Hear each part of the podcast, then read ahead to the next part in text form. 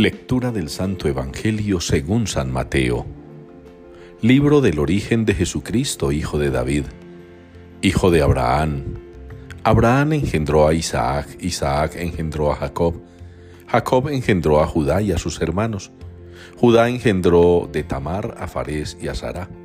Farés engendró a Esrón, Esrón engendró a Arán, Arán engendró a Aminadab, Aminadab engendró a Naasón, Naasón engendró a Salmón, Salmón engendró de Rahab a Booz, Booz engendró de Ruth a Obed, Obed engendró a Jesé, Jesé engendró a David, el rey, David de la mujer de Urías engendró a Salomón, Salomón engendró a Roboán, Roboán engendró a Abías, Abías engendró a Asaf, Asaf engendró a Josafat, Josafat engendró a Joram, Joram engendró a Osías, Osías engendró a Joatán, Joatán engendró a Acaz, Acaz engendró a Ezequías, Ezequías engendró a Manasés, Manasés engendró a Amos, Amos engendró a Josías, Josías engendró a Jeconías y a sus hermanos cuando el destierro de Babilonia.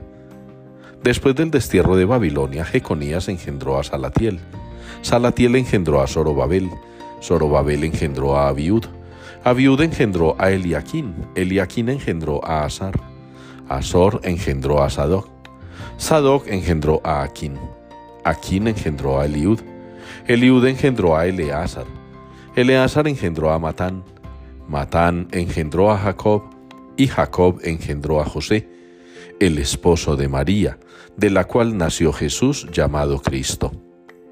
Así, las generaciones desde Abraham a David fueron en total catorce, desde David hasta la deportación a Babilonia catorce, y desde la deportación a Babilonia hasta el Cristo catorce. Palabra del Señor.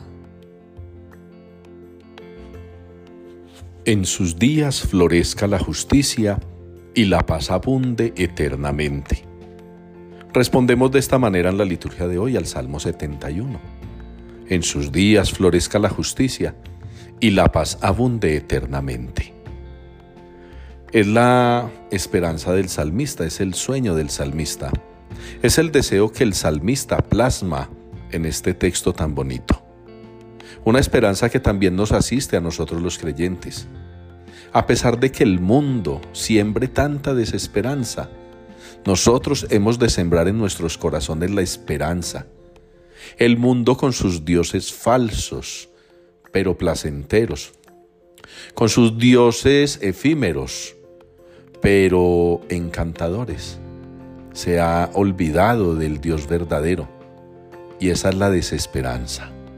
Aferrarse a lo pasajero, a lo efímero, a lo que se acaba, y dejar de lado lo eterno, lo duradero, lo permanente.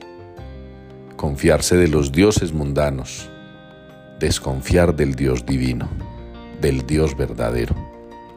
Estamos esperando que nazca Jesús, el Jesús que es Dios hecho hombre y que como verdadero Dios y como verdadero hombre tiene raíces, las raíces divinas, siendo Él la segunda persona de la Trinidad, las raíces humanas, esa descendencia de la que nos ha hablado el Evangelio, que se nos hace un poco monótono, pero que se toma el trabajo, cada autor sagrado, de ir recopilando esos nombres para certificar las raíces, el origen humano de Jesús, el Hijo de Dios.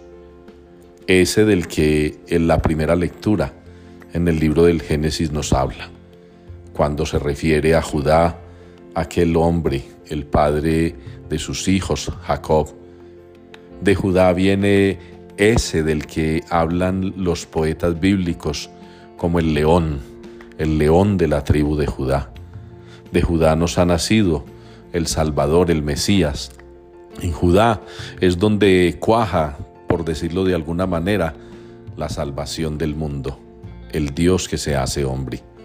Ojalá ustedes y yo, pues hermanos, entendamos que la esperanza tiene que estar puesta en el Señor, para que de verdad, como lo aspira el salmista, en sus días florezca la justicia y la paz abunde eternamente.